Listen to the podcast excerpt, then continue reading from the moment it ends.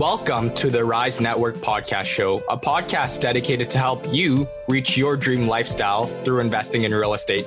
We're going to be sitting down with new, intermediate, and experienced investors to talk all about real estate and how it has changed their lives. If you're looking to scale your portfolio or even just get into real estate investing, you're in the right place. Make sure to tune in.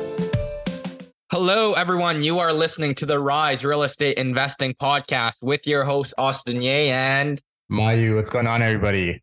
Austin, it's been like two weeks. Or the last one, I don't think you were on with me, but yeah, it, has been a while. And last week, neither us, neither one of us were on. Back at it again. Back at it again. New year. Yeah, it's a snow day. It's a snow day for the podcast. Oh, that's true. That's true. Yeah, even though we do this thing virtually, um yeah things are things are going well on my end of things. Um like catching up on some bookkeeping cleaning that up for this year. Not looking forward to taxes and seeing what i need to pay. I sold a property a four unit. I was mentioning that earlier but like it went firm. Four units the one that you uh you negotiated you, you locked up? Did you close it? Yeah it's closed. It was closed.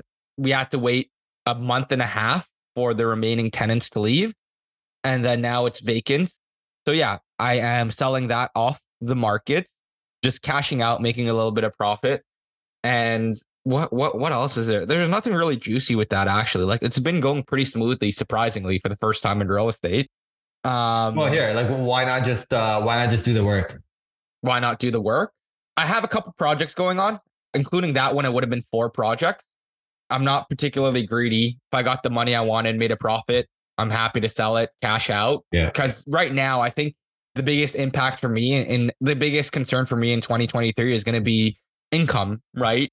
Not necessarily liquidity and stuff. I'm very fortunate such that my liquidity is actually slowly going up as we make some sales of our properties that are underperforming. Uh, mm-hmm. it's more so an income thing. And I'm not okay having less than a six figure income doing entrepreneurship. So it needs to cross that threshold for sure. So as I sold that property, that definitely gives me a good chunk of income in 2023. And I'm just thinking forward what I need to do. Like if I should pivot into fix and flips, we're doing wholesaling, but who knows how long it's going to take the market to recover. And we have overhead on the wholesaling side of things. So yeah, it's mainly that. So if you earn the exact same thing at a corporate job and in entrepreneurship, you would go corporate? Not necessarily. Okay. Um, it depends. So right now, as you know, that we're clearing a lot of the debt on my name from the point of view of like assets, right? Not by debt, I don't mean I'm underwater. I mean like properties yeah, held on for two to three years, but I'm holding the mortgage on. It wouldn't hurt to get borrowing capacity again because I'm going in with like I'm selling yeah. my primary right now, which is I'm also have debt on. It's uh, my name's under it.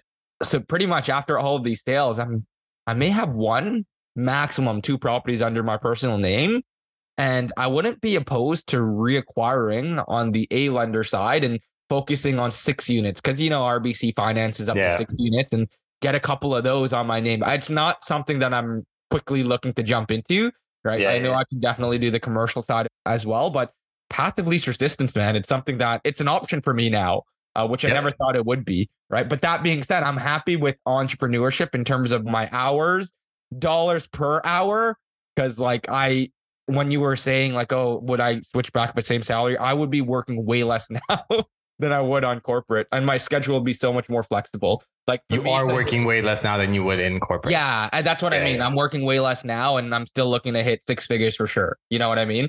Um, yeah, So yeah, I don't know. It wouldn't be that easy of a transition, but the main yeah, the tax write offs is and, the borrowing. Capacity. Yeah, yeah, tax write offs, all that kind of shit. No, but it's interesting what, what you're saying as well. I'm I'm basically in the same mindset of it's got to be at least a fourplex if it's going on my name now.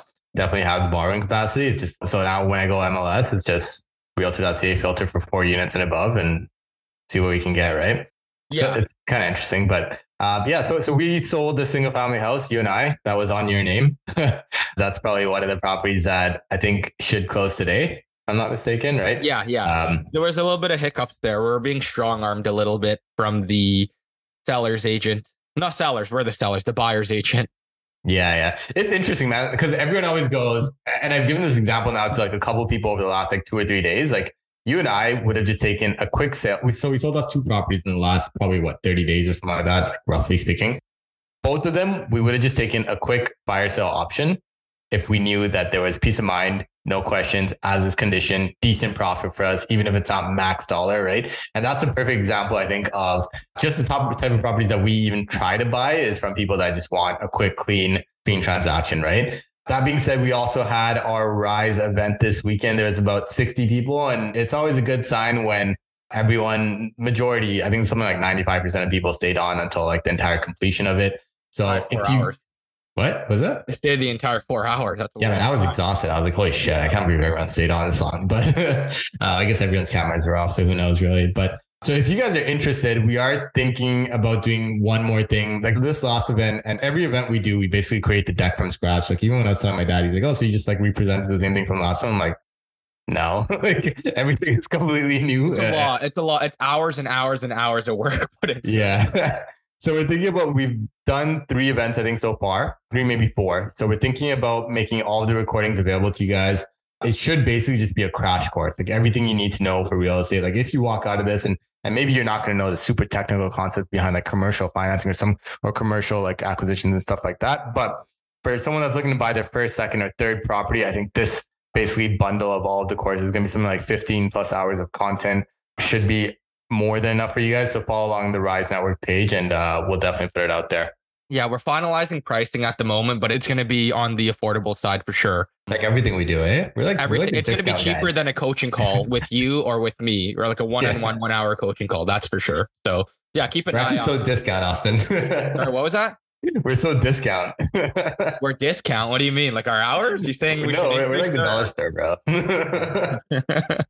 One last update I forgot to mention is with our property that that's on. I I don't even know if I should give the street name, but we have a student rental that's a duplex. And I think we chatted about earlier about um, there's a bridge project going and they're looking to expropriate it, and that kind of went silent for a little bit. We finally heard back from our lawyer, and that process is underway as well. So we're not going to get into too much detail about it, but it should be an interesting next few weeks or months. Uh, Mhm. Their lawyer tried to reach out to me directly to negotiate with me, and I was like, no, no, no, no, no. You got to go through my lawyer. I know how it works. I know how it works. Like when you try to negotiate with the lawyer, there's a lot of legal jargon and things of that nature that you get a little bit worried about, and you get pressured to make a decision. So everything we're doing negotiation wise is going to the lawyer. Hopefully, we get full market value as of March 2022 valuations, which is like pretty much close to market high. That would be insane with no realtor fees. So that would be another sale if it goes through. Anyways, that covers everything on our side of things. So we're going to jump into today's podcast. We have Sal and Luca from SLG Capital. You probably know them if you are looking at buying deals. They send out tons of off market deals and their wholesaling company, SLG Properties, but they also do much more than that. They're entrepreneurs in every sense of the word in real estate investing. So they invest in real estate, they wholesale it, they flip it, they have a construction company. We get into the changes of their business because they're so heavily involved in real estate with the current market environment. It changes a lot in their decision making process. So we get into all of that. It's a very relevant episode for our current market environment. So hope you guys enjoy this episode and make sure to also leave us a five star review because we're trying to hit what like 200 200 reviews by the end of the year. So do that as well and tune in and enjoy. Take care all.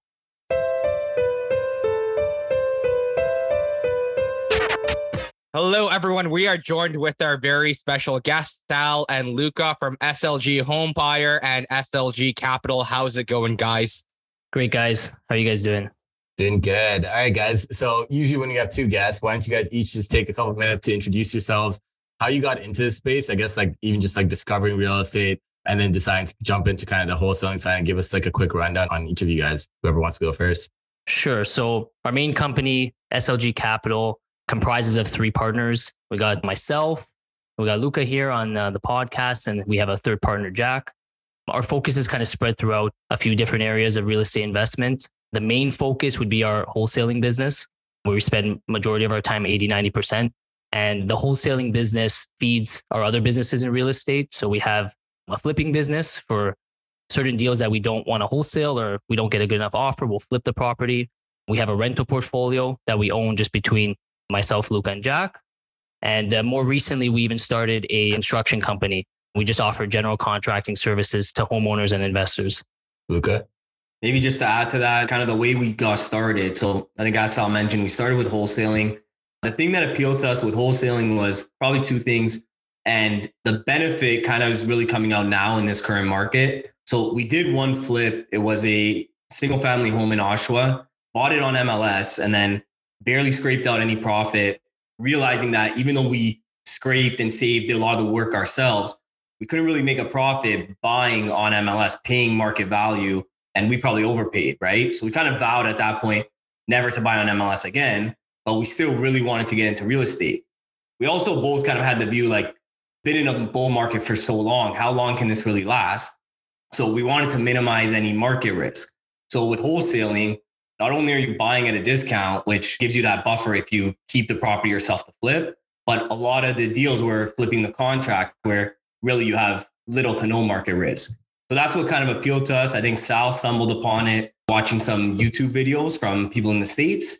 Then we looked into can you apply this to Canada? Saw a few other people were doing it and then jumped right in. So from looking you guys both up on your website, you guys are both Schulich grads. I'm curious, did you guys like start this when you were in like undergrad or something? Or is that just like a coincidence that you guys just No. knew each other from? We met at Schulich. We did the typical finance degrees, corporate finance jobs after Schulich, but we were talking when we started our full time jobs, and right away within a couple years, we're like, long term, we don't see ourselves working up the corporate ladders.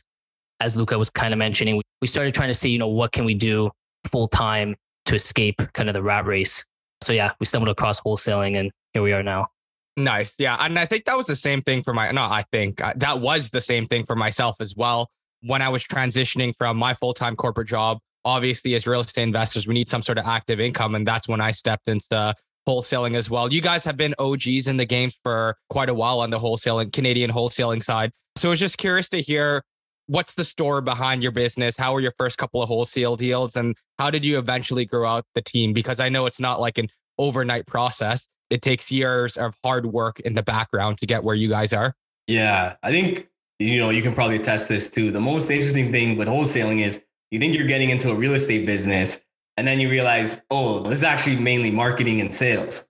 So the first big hurdle to overcome was me and Sal went to business school, but we pretty much just studied finance, accounting. We had really no marketing or sales experience. Like I would never think of myself as a salesperson but we kind of just dove in, you know, YouTube University and kind of figured it out step by step. So you're always going into another rabbit hole. So first step, how to build a website, right? How to drive traffic to the website, then the marketing comes in. Then from there you get that going, you get the leads in and then how do we convert these leads? So that's where you're trying to understand the sales tactics, get yourself in the door to see some of these properties. And then that's finally where the real estate comes in because you have to understand, you know, what's this property worth when it's renovated? What are the renovations needed? Back everything out and then figure out what can we offer. I think just trying to think back to our first deal, I think it was a property in Welland. We went to see it. It was a complete dump. I think the seller wanted, you know, 125 or something. So we got under contract. Had no idea if it was a deal because I'd never even heard of the city of Welland before, you know, that week. When was this? Like 2017, 2018? This was No, 2019. 2019. okay. Yeah. I think we started marketing end of 2018. We set up our website, started marketing 2019. And then How long did you guys go before you got this deal? Like, how long were you guys marketing for? I think it was two, three months, but we were spending very little at the beginning, Yeah. you know, Okay. just kind of bootstrapping it. Right. I guess different time as well, right? Not as much competition Yeah. at that time. So, yeah. Okay. Fair. All right. Sorry. Go on. I didn't mean to cut you off there. Yeah, so no problem. 125 dealing Welland. Yeah, so we ended up obviously we had no buyers list. We had at the same time we were trying to build that up. Didn't really have a social media presence. Like didn't really know where to start there other than I think I was just posting like Kijiji ads looking for buyers. And we ended up going to another wholesaler that was a lot larger than us and they brought the buyer. So we had the deal, they brought the buyer and we split the profit 50-50 and I think it ended up being like a 34k assignment fee which when you're watching these YouTube videos in the States, they're doing a lot of like 5, 10K fees. So we saw this 34 key, $34,000 fee and just blew our minds, right? And that was kind of like the hook and we were in. Mm-hmm. So I'm curious why, because I've heard this before. I don't know from who. It might have been Austin, to be honest, someone. But why do you think the US has so much smaller fees compared to the Canadian wholesale market? Well, I think it depends on the market specific in the US. Okay. The markets with the cheaper properties, those are going to be the 5, 10K fees. But Gotcha. I do think like these higher price markets like California, San Francisco, I think they're experiencing similar fees to what we're experiencing here. Okay. Yeah, yeah. That makes sense. Yeah. So that first one, I'm assuming there was some sort of a split between the 34K between you and the other buying wholesaler agent. So how did you guys continue to go on from there? And was it at this point it was you two and your third partner? How did you guys go about taking down that deal? Who served what function when you were first getting started? I think at the beginning, we kind of split some, me and Luca kind of split some of the functions of setting up the website.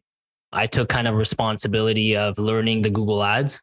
We paid for a Google ads course and uh, we basically learned everything on how to market on Google ads. And then once we started running those ads, we tied up that deal. We would kind of do everything together at the beginning, which we realized later on we need to really separate our roles and define our roles more in the company. So we were doing everything. We were going on the appointments together, signing the deal, and then trying to work together to dispo the deal. But you guys were in this like full time from the get go? When we did the first few deals, we were still working our corporate jobs. It was a bit funny. We would be taking, we would be, be getting leads in through our website and we would step outside out of our corporate job and go take a call with a lead. Right. because back then it was COVID. It wasn't COVID yet. So we were still in office. So that was kind of funny. yeah, I think that's a good point you guys made at the beginning. I guess I don't know if you directly said it, but kind of what I got from it is that you guys were learning everything yourselves, right? Like in this real estate world that we're in right now, you open up Instagram and you just flip through it. Everyone's like outsource, outsource, outsource. The reality is, when you're in any startup business, you need to bootstrap and you need to learn the different functions of your business. You can't just start outsourcing everything with what capital? right? Yeah. Mm. That's one big thing. And the second part is you could be outsourcing, but you could also be screwed over if you don't even want to put in the time and learning the different functionalities of the business, right? And that's like even at, from an investor point of view. When I was working with a contractor, obviously it was outsourced and I knew nothing about construction. That's when I got screwed over, right? So then I had to take it upon myself to learn these things. Now, kind of fast forwarding into your partnership, what has the roles kind of worked up to now? Like who's responsible for what? Because I find with a lot of businesses, you don't want too many people to step on each other's toes. You want kind of clear defined roles so that it leads to less arguments and obviously more efficiencies and overall in the business. Yeah. So our third partner, Giacomo, he runs the construction. So from day one, he was managing, like from the beginning, we were hiring general contractors and he was overseeing them. Then we went into the sub trades route. So he would find the plumber, electrician, carpenters, et cetera, and, and oversee them. And now we've actually built out our own team of laborers in house. We still sub some stuff out, but he's overseeing that. So he's overseeing the construction team, growing it. He does the quotes and he's like the site super on site every day. Then me and Sal is where at the beginning we didn't have much efficiency because we were overlapping on essentially everything other than marketing. I think Sal was doing the paid marketing, so like Google Ads, the mail, and then I would build up the SEO to drive organic traffic to the website. And then everything else we are doing together. Like Sal said, we went on appointments together. I think Dispo, we tried to split it up. So like you take this deal, you take that deal. But again, growing the buyers list, we were both doing a lot of stuff we were both doing. I think where we've gotten to now is we share some responsibilities, like growing the team, we're still doing together. So the hiring of salespeople we'll do together, overseeing the sales team, or like we still share that sales manager role. And then where we've kind of split up is I'd say like the financing, I'll oversee. So anything to do with financing projects, the banking, all that for the actual business, and like tax planning, dealing with the accountants, the bookkeeper, I'll do. And then Sal will completely oversee the marketing. So even though we've outsourced, let's say Google ads, Facebook ads, all that, like he'll still oversee it. And just to your point, like because he did all the research at the beginning, we paid for the courses, learned it first it's just so much easier to oversee that now to know if they're doing a good job and to really analyze the data instead of just taking their word for it, right? And so yeah, so basically, you know, you could say I do financing, Sal does marketing, we're overseeing sales and growing the business. And then pretty much everything else has been delegated. So, you know, we have our sales team, we have an admin, and then we have Giacomo and under him the laborers on the construction side. Gotcha how did that org chart start to flesh out? Like, who was the first hire? Why did you hire them? Who was the second hire? And even walk through some of the bad experiences because I know with a lot of new businesses, there's always a couple of hires that go wrong, cost the business a lot of money, but we use them as learning experiences nonetheless. Yeah. Our first hire actually lasted three days, I think, or four days. so, you know, he was a referral. We posted on LinkedIn. Again, it's just another rabbit hole, right? You're trying to figure out how to hire, how to interview, how to screen people out we had a referral from a close friend of ours.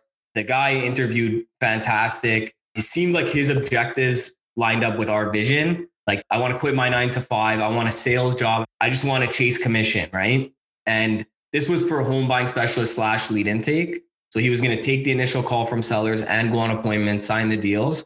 And I think his phone was going off over the weekend and it was just too much. And he just said, you know, this is not for me. I'm not your I think guy. it was the Easter Really? long weekend. Yeah, it was the Easter long weekend. He got a couple calls and he said, "Yeah, this isn't for me." Damn. Yeah. I'm just curious. So you had onboarded a sales or a lead intake individual, right? And before that, I'm sure like like looking at both of your experiences, sounds like you guys were both in like asset management or financing, like those type of jobs, right? Like how did you go about learning sales? Or was it just like very organic, right? Because you could just like the more calls you take, better you get at it naturally. Or did you guys go about like doing something to help you learn that? Because a lot of investors, for the most part, they always say they end up getting a coach or something along those lines. But to be honest, we literally just dove deep straight into YouTube University. Like I think we just read books and just found everything for free online. And that's how we kind of gain most of our knowledge. I mean, now we do pay for some other stuff to help grow the sales team. I think we pay for a, a like a sales management program by this guy named John Martinez. He's in the States. And we think it's pretty beneficial for the team. But yeah, when we were first starting, we were just trying to bootstrap basically everything.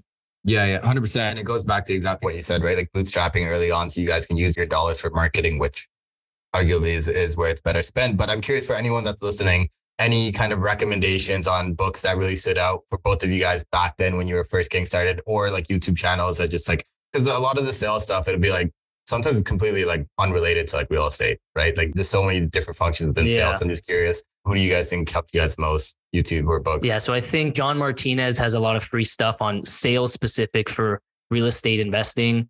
We used to follow, I think, Sean Terry. There was another guy, Todd, Todd Toback, I think his name was. Um, Yeah. These guys were all US focused too. So you'd almost have to pick certain things because they would say certain things that would only apply to the US market. And we kind of have Yeah. to take that and, and, you know, change it to Canadian. There was never really, and there, I don't even think there really is still a really big Canadian presence focused on growing a real estate wholesaling business. Yeah, Yeah. it's true. And I guess the US, they've got so much more publicly available information that like I've consumed some wholesalers content in the US and it's like, well, I wish I could do that here, but you really can't, right? So Mm-hmm. that's cool. So you guys started off, so you hired this individual under sales, just to kind of continue off of Austin's question before we jump into flipping. How did the team continue to evolve from there? And obviously that guy lasted three days, but how did you guys continue to grow the team? Yeah. So the next hire, our goal was to have someone that was going to stick around. So we actually brought in a friend of ours that we've kind of worked on some other side hustles with and knew that he was a goal getter. He was going to hustle and grind it out. And we brought him in as a lead intake, take that initial call. And then we also kind of took a step back and say, did we mess up anywhere with that first hire? Right. Because yes, you could say, you know, maybe he wasn't cut out for it, but did we put too much on his plate too fast? So we tried to take a step back and kind of split the role into, you know, someone takes the calls and then me and Sal will continue to go on the appointments and actually sign the deals.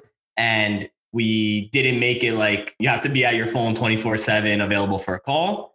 So we modified the role and I think found a better candidate. So that was the first building block. So that's what we call lead intake, taking the initial call. Then the second person we hired was home buying specialist. And that person goes to the actual house, sees the house, puts an offer on paper, gets it under contract. And then at that time, well, as we increased marketing, getting more deals, there was enough deal flow to hire dispositions. So someone to offload those contracts to other investors.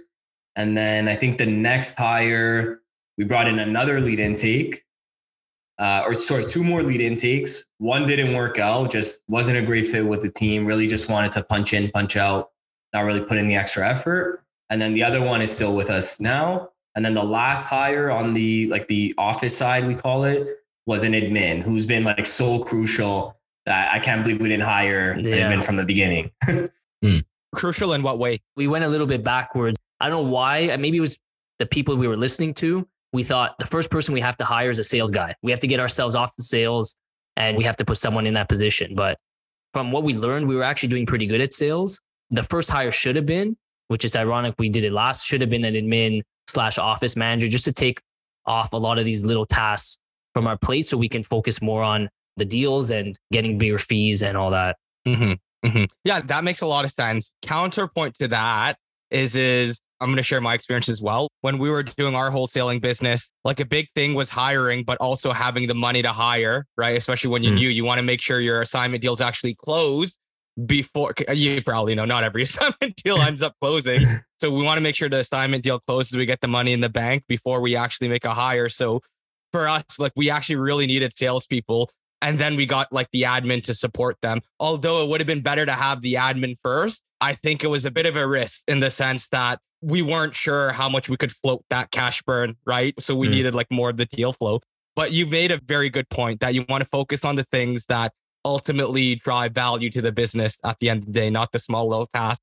And I kind of want to get into the topic of pivoting, right? There's probably been multiple times you guys had to pivot or change your business strategy. For example, one time when probably a flux of wholesalers came in the market, another time current market. We're going to get into all of that. But one of the first pivots I assume you made, correct me if I'm wrong, is getting into flipping when there was a deal, whether that be an assignment fee you didn't like or someone didn't close on it. I assume you had to close on it and flip it yourself. So, how did that pivot look like? And did you end up building a team around that? And walk us through kind of your flipping arm of the business. we actually started flipping kind of simultaneously with wholesaling. So, like we said, our third partner, Jack, he handles all the flipping, he would manage all the trades. We kind of used flipping as the market started to heat up in 2020, 2021. We used flipping as kind of a backup to our wholesaling arm, where we would say, if a certain deal comes by and we're not happy with this offer, like I don't think this is a good offer, we're just going to take this down ourselves. And it gave us a bit of leverage on the wholesaling side too where we would go back to buyers and say, you know, if you can't be at this price, we're just, we're either going to buy it ourselves we have another offer, for instance. So yeah, we've always kind of done wholesaling side by side to flipping and then adding in that rental portfolio too, where we would find always off market deals that we wanted to hold for five or 10 years. We'll say, you know, instead of wholesaling it, instead of flipping it, let's just add this to our rental portfolio. And talking about pivoting, we're kind of pivoting again right now, just as the market's starting to change where we're starting to pull back a little bit from flipping as there's a little bit of uncertainty with interest rates and where the prices will be three, four, five months from now when we decide to sell that property. And we're trying to focus more on the the quicker transaction side, which would be wholesaling. And again, adding now this construction arm, which is just a general contracting kind of active income type business. So how did you go about with the flipping? Like, were you guys doing with partners and even in, your portfolio that you continue to hold? Like, are you guys going the JV model? Are you using a lot of private money? Like, and I think that's the side of flipping that not enough people talk about, which is why I'm curious, right? So it's like, how did you guys go about building out that flipping arm and especially like leaving your jobs and having rentals now and, and stuff like that? Yeah. So our first flip, you know, after we started marketing and getting off market properties, at that time, like we didn't really know what private financing was. Like we were scared of it. We were just like, oh, you know, it's expensive, like stay away. Right. So we brought in a JV that has good T4 income. They qualified for the property and then we on a split. Obviously, we do everything, manage the, I think we paid all the rentals. All they really had to pay was part of the down payment. And then we gave them like a fixed return on their investment. So it was a JV, Okay. but not your typical where they got equity Yeah. because yeah. they put very small amount. Because I think already been working full time for a few years, had raised, built up some of our reserves, and it wasn't money that was the problem. It was really just stay away from private financing at at all costs. That that was my mindset at the time. And then I think we did two like that. So brought in a JV for two of them, got a lender financing, and then we realized like an A lender is not going to finance half these properties we're finding mm-hmm. because they're dumps, right? And there's just so much more red tape. It was such a hassle that we started looking into private financing and realized like you can do it faster, easier. You don't have to pay the JV partner, and you know it's going to work for any property. So we felt that was a more scalable solution. And then since then, so after our first two flips, everything since then has been closed with private funds. Whether it's from you know a MIC like Calvert, or we have a few private lenders that we work with. Gotcha. No, that was gonna be my second question is whether or not you guys were like, I know some like flippers go like construction loan type products, right? Like 70% and then like a portion of like the renovation and stuff like that. But it sounds like it's a mix of different mix and investors and probably depends on the deal and if you how nasty of like a pro- renovation project you guys are getting into and stuff like Yeah. that, right? Yeah. typically we'll go 25% down and then for the rentals if it's a big flip like let's say a 150k of rentals we'll usually borrow i'd say 75% of that so 100 of the 150 in rentals as a unsecured like promissory notes, Gotcha. just from like friends and family, because you save the lawyer fees instead of registering a second mortgage, pay a little bit more on the interest rate. Right. And again, it's just about that ease, win-win. convenience, right? Yeah. Sometimes the lawyers make the most money, man. Like it's ridiculous. Yeah. um, especially when you're securing like small amounts and stuff like that. Oh, it's so true. Yeah. So I'm curious, like with the team growing, and obviously the market was really good going into 2022, like in the first couple months of the year and stuff like that, right? How has your business model changed? And we briefly touched upon it, but how has the business model changed on flipping, wholesaling, the team structure, all that kind of stuff in the current landscape that we're in, where it's been about like six months maybe of like kind of like a slowdown, downturn, whatever you want to call it, right? How has your business model kind of changed recently? So I'd say specifically on the wholesale side, as Austin can probably attest to, it's a lot harder to disposition these deals now. A lot of the buyers disappeared. There's a lot more focus now on the disposition side. So we're starting to do outbound reach to buyers. Whereas before we would send out a deal, whatever interested buyers came in, we would sell it pretty quickly. Sometimes we would even sell them for market value, if not more, which was pretty crazy. And we didn't have to do much work on the dispo side. And then on the acquisition side, we really took our team to a meeting like as the market kind of started to change. And we said, we have to start getting a lot better deals if we want to have any chance of assigning these properties. So we've put in a lot more time into the sales management side, uh, working with our home buying specialists, working with our lead intake to try and squeeze these deals as much as possible, try to get as big of a discount as we can so that when we send it out, we know it's it's an absolute steal and it's going to sell. Do you guys have any like, and this doesn't necessarily have to be for like wholesalers that are looking at like wholesale and stuff, but even people that are just like, you find yourself in a negotiation with an off market seller, like, do you have like a high level like process or like way to like negotiate down deals that you can share with the audience? And if not, feel free to say no. Yeah, I think so. Even just to go back to your previous question of like where we learned the sales tactics, like Sal said, a lot of it came from those YouTube videos and then even a few sales books. So I know a lot of sales books seem irrelevant to wholesaling or real estate negotiating with sellers. The two that stood out for us were Never Split the Difference by Chris Voss and then Way of the Wolf by uh, The Wolf of Wall Street, obviously and we just we found that there was tactics there that were really applicable because the difference in selling with wholesaling is like you're not selling a product right? And the main thing you're trying to do is qualify that lead to see if they're a good fit. So we're not calling someone or answering a call and saying we're the best fit we're the best fit this is why you should go with us. It's understanding are they a good fit? And what are their needs? And how can we create an offer that addresses those needs? So that's really what we're trying to do. Most of the call or most of the appointment is understand their situation. Why are they selling? How urgently do they need to sell? And are they willing to sell below market value?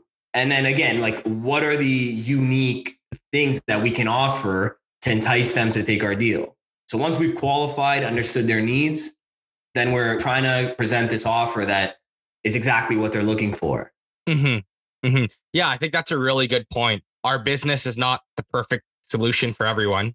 That's the reality. Exactly. And I think that's investors that are not wholesalers don't always realize that. So whenever they get any sniff of a off market lead, whether it's qualified or not, they try to stretch it, stretch it to try to make it work, or they'll try to over negotiate and it becomes a waste of time because that person was never going to be a lead anyways. Now, speaking about the current market conditions, obviously you're scaling back down on flipping and focusing more on the wholesaling side of things. Is there any changes you guys are making on the advertising side? Or have you found that what you've done in the past and you don't have to get into the specific channels if you don't want to but like what kind of pivots are you making internally in the team? Like changing the advertising? I know on the dispo side there's a lot of changes and that's likewise in our business but on the sales side what has changed? And have you found other ways to monetize the deals like i know in the us what's very popular is just throwing the lead over to a realtor and getting a specific kickback so what else are you doing differently Yeah, so um, we're still focusing on the same types of advertising that we were when the market was good, and everyone that has some knowledge of real estate wholesaling is probably aware of them. You got the online ads, direct mail. We have tried other things in the past, like billboards and that type of stuff, but we haven't found them to produce as well. At the end of the day, the best producing marketing is going to be online and mail, in our opinion. So we did pull back a little bit with the market changing, but now we're at a point where we're keeping the marketing pretty consistent. And again, really hammering down on the sales side to make sure we make uh, use out of every single lead that comes in. And to add on to your point, Austin, yes, we are trying to monetize every lead that we get. So we do work in conjunction with a uh, real estate brokerage that happens to be in the same plaza as us. So we send any deal that we know right away from the get go is not going to be a fit for wholesaling and better suit for market value. We send it over to them. They send one of their agents. They'll sign the deal and we get a kickback for that. We are also even experimenting right now as we started a construction company. Some of these leads, they may need renovations and they may not be that motivated. We might try to push Jack to go give them an estimate for construction. Yeah, it's an interesting model that I'm surprised not more realtors even do themselves, right? Like if you have a client that's looking to sell a property, you could like loan them the funds to like complete a renovation, then take it on the property. I think it's something that we used to hear about before when the market wasn't as crazy and it kind of died down. So it's it's a good pivot for sure. I'm just kind of curious, like the processes, I guess, and like the tools and stuff like that that you guys use in your business. Are there any that kind of once you've implemented this system or this tool, that kind of completely changed the way you guys did your job, or do you feel like you can do for the most part with like an Excel CRM? Mm, no, no. On on the sales side, 100% you need a CRM, um, especially when we're we're getting probably about 200 to 300 leads a month. You can't really keep track of all those leads and you know where they are in the pipeline, who has them, what lead intake manager has them, if they're passed off to the home buying specialist, if they're signed or whatnot, without a proper CRM. In terms of another system, you need a like a calling dialer so we use uh, we use this company called CallRail. We have probably like 35 numbers with them just to track different track where all our marketing sources are. So if we get a number from mail or if we get a number from Google Ads or online or SEO, we know exactly where it's coming from. Yeah, I'd say those two systems are probably crucial to a wholesaling business. What CRM system are you using out of curiosity? So we use a system called Pipedrive. Okay. Okay. Cool. Yeah. And that's uh, specific towards real estate wholesaling. So it actually isn't. I was asking the company that manages our AdWords, I asked them what CRM they would recommend.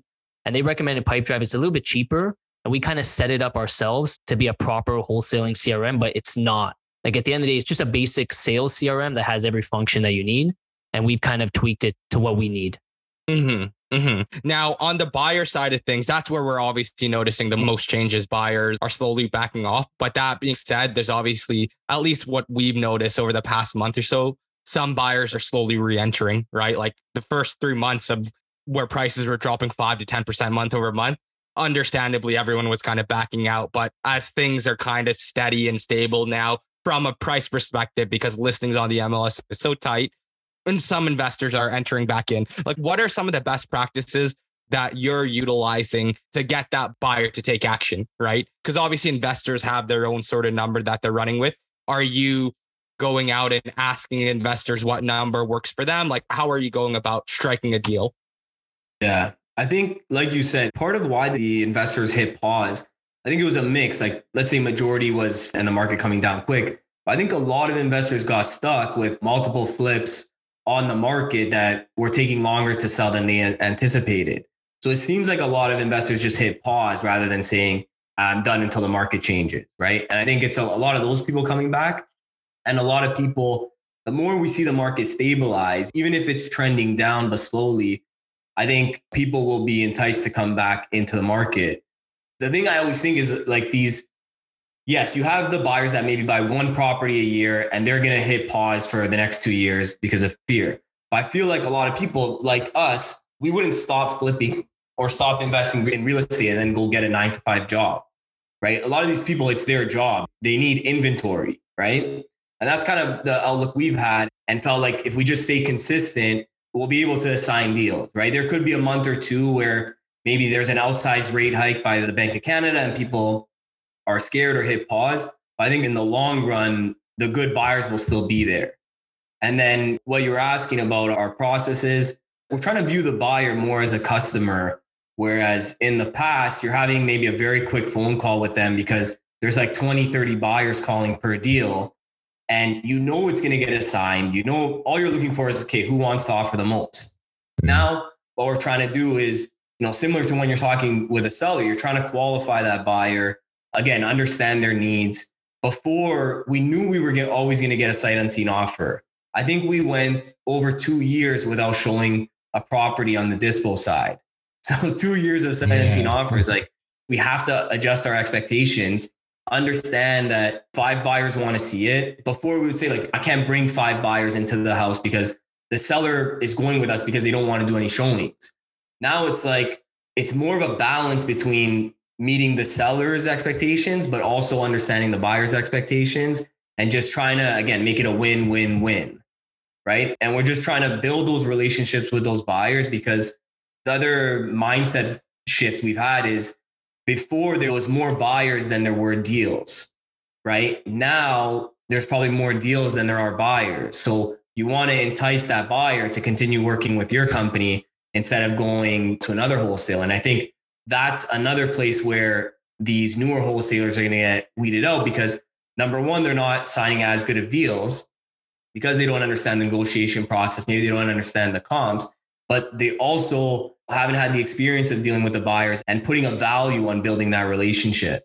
So again, we're just trying to focus on the relationship. Like Sal said, put a little bit more effort into the dispo side. So making outbound calls and just, yeah, like viewing it as an ongoing client relationship. Mm-hmm. I'll be honest, like I love the current market. I think the service with wholesalers is way better, right? I think you're able to actually, you know, check out properties properly on market, get conditions, stuff like that, accepted. So for a lot of people, like it's kind of mind blowing that they're not kind of taking action. But I understand the fear that's in the market, especially if you're like buying your first property, right? Where like that one property that messes up could completely wipe someone out, right? So I do want to quickly touch into because I don't think we talked about this at all, but the investing side. I know you guys have said you, you've always kind of just been quietly kind of like investing in the background. It almost seems like, right? But tell me a little bit about your portfolio, how you guys have gone about building it out. Like, are you purely like multifamily? Because I'm also assuming on the wholesaling markets, the wholesaling lead channels, it's usually single family houses, right? Maybe a duplex here and there. How have you guys gone about the investing side? How have you scaled that up? Are you only doing larger deals and, and so on? Yeah, so we have a, a mix of, uh, I'd say, single family and kind of duplex, triplex type properties on the rental side. Our main focus was really at the beginning as we started to grow with the rental portfolio was really to make sure that we bought a good deal. And again, it would come from our wholesaling list We'd say, you know, this is a good deal. We're going to be able to BRRRR this properly correctly. And we're also going to have good cash flow. So the markets we kind of focused on were Sudbury, kind of single families, some duplex conversions there. We focused on Welland. We have a duplex and a triplex conversion there. We also have a piece of land that we're going to eventually build a new build triplex in Welland. And then we also oh. kind of mixed in some of these other markets like Kitchener and Hamilton, where we kind of put a mix of markets that might have some better capital appreciation over the long term. My property in Hamilton, we have uh, uh, two properties in Kitchener that we might also develop. So it's it's kind of spread throughout. I say as the market changes, our strategy on the rentals is starting to change as well too. Uh, we are reconsidering and kind of going back to saying we got to make sure these properties cash flow. With these interest rates rising up to five, five and a half percent, even some of these properties in Sudbury, Welland, that had great cash flow before are, are not cash flowing as well anymore. Yeah. We're taking a bit of a pause on the rental portfolio and we're analyzing the markets and saying, where should we go next? We're considering maybe we go into another cheaper market like Timmins or Sault Ste. Marie, somewhere where the property prices are so low that even with these high interest rates, we'll still have good cash flow over the long term. Yeah, like we just bought a triplex in Sudbury and cash flows like hundred dollars a month. like yeah. what the fuck? And it was like a steal. But once you refinance it to the max, like there's not going to be much cash flow left in it, right? Which is kind of the reality of it. So Austin probably is not going to be surprised by this question. I ask everyone that kind of has a call it a, a little bit more geographically like spread out portfolio. This question, right? It's just how do you guys go about managing that? Because I'm sure you guys have property managers in place, but now you got to manage your property managers and you got to manage like, at least for me, like Enwin like will have like all my like utility bills and like Windsor in there, right? So it's a little bit like more like centered, right? And then I have a property in mm-hmm. Kirkland Lake, which is a pain in the ass because I always forget about it and they don't take like online payments. But like, how did you guys go about managing that real estate portfolio as it continued to grow, right? Like, was that where the admin staff ended up coming in kind of key for you guys? Or yeah, just tell me a little about how you manage that portfolio. Yeah. So right out of the gate, when we bought our first rental, we decided we're going to outsource property management we felt our time was better focused on growing the business, finding more properties, and growing the team. So each area we're in, we have another property manager. So one in Sudbury, one in Barrie. The one in Welland actually is kind of working on growing with us. So she would manage the property in Hamilton and Kitchener. So we would have three property managers. And then we also have one Airbnb property in near Aurelia, right beside Horseshoe Valley. So three regular property managers and an Airbnb property manager. And something we've kind of been, as we relook at our rental portfolio and analyze where we want to go next, we've also been really digging into the numbers and noticing that the properties didn't really perform as well as we expected on paper. And in trying to figure out why, a lot of it came down to probably us not being on top of the property managers. Like you said, like they're managing the property, but you you have to manage them.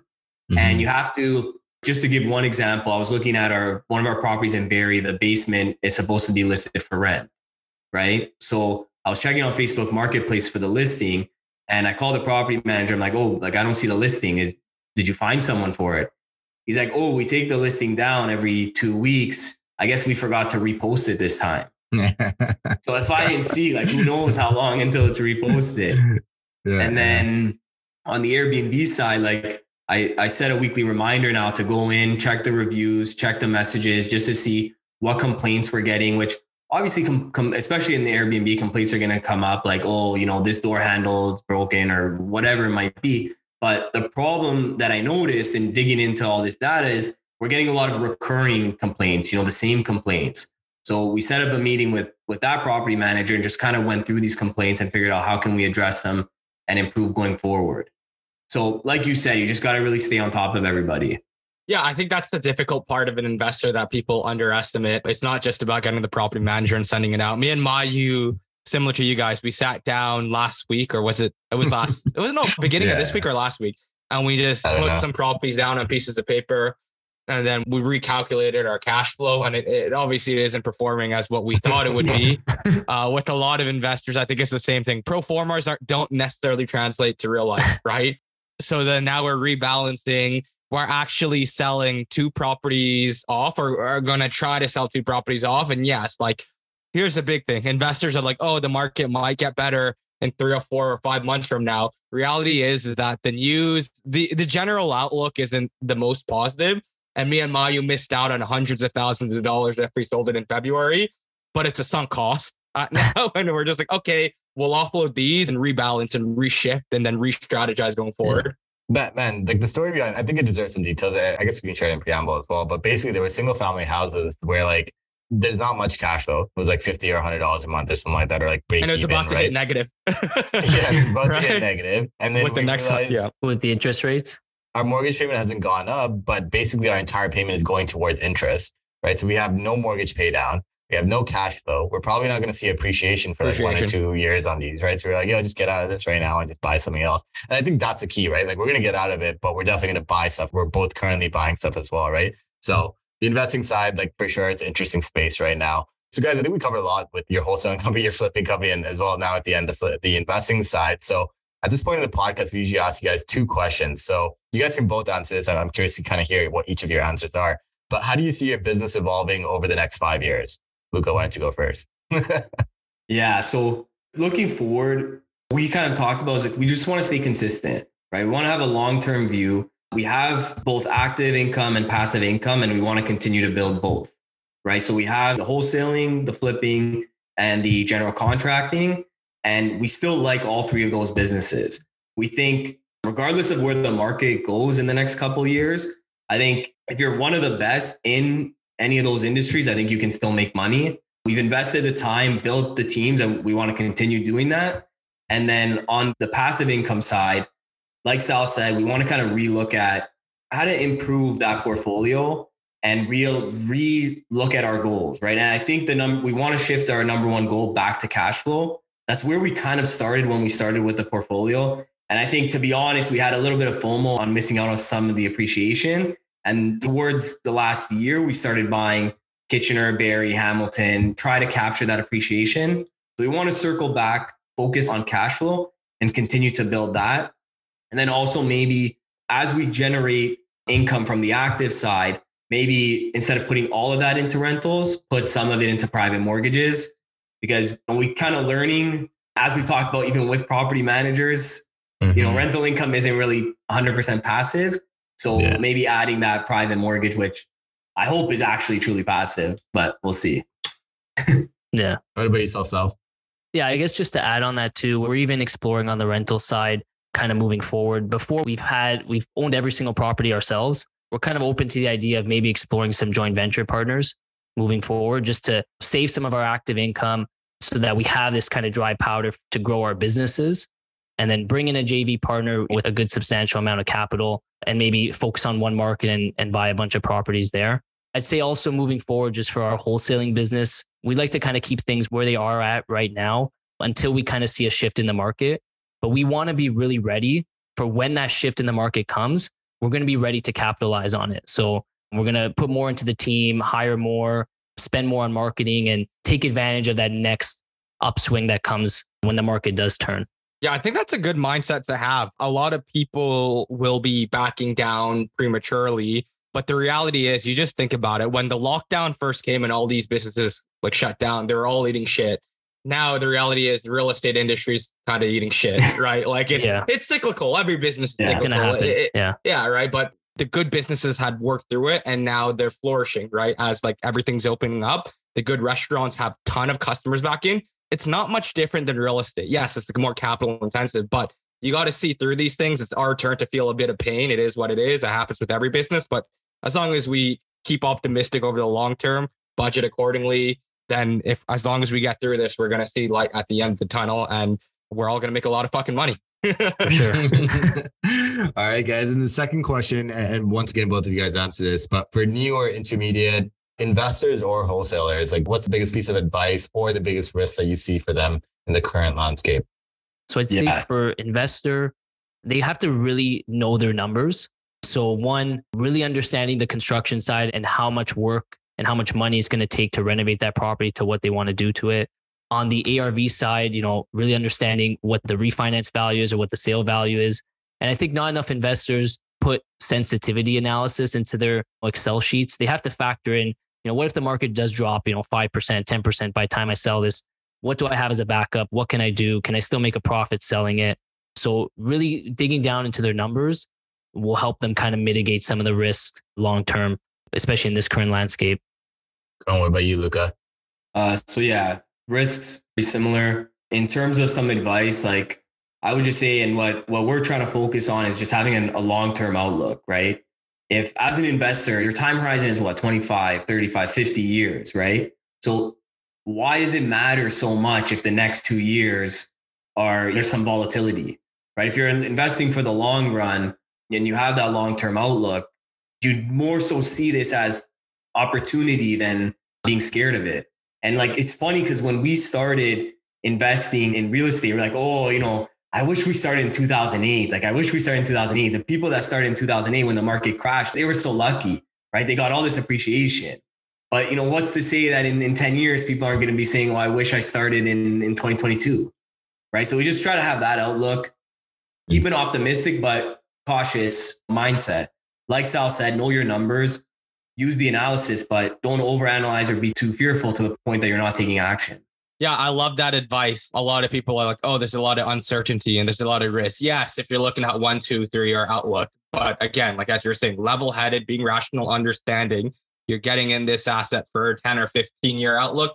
Is it really risky? That becomes a lot more arguable, right? Because you're taking a longer approach to the investing game. Sal, Luca, you guys are a breath of fresh air, a lot of knowledge in the real estate game. Love the different businesses that you guys are operating and kind of the way that you guys go about building a business and operating it. If people want to JV with you, because I know that's something that you guys are looking to do, or get on your buyers list, connect with you, learn more, how could they best do so? So they could find us on Instagram, just SLG underscore capital. And they'll see content of everything we do there wholesaling, rentals, rentals, flipping, everything. And then for the buyers list, they could sign up at www.slgpropertydeals.ca. all of those will be down in the show notes below. And guys, I know it's a bit of uh, kind of weird times for a lot of investors, but there are opportunities out there. I'm on your buyers list as well, and I see some pretty hot deals there, especially in and around the GTA within an hour there. So keep up the great work there. Again, all of the links will be down in the show notes below. If you guys enjoyed this episode, like, subscribe, do whatever you can to support it. Share it with a friend. It helps bring great guests like Luca and Sal out. And until next time, everyone, invest smarter and live better. Take care, all.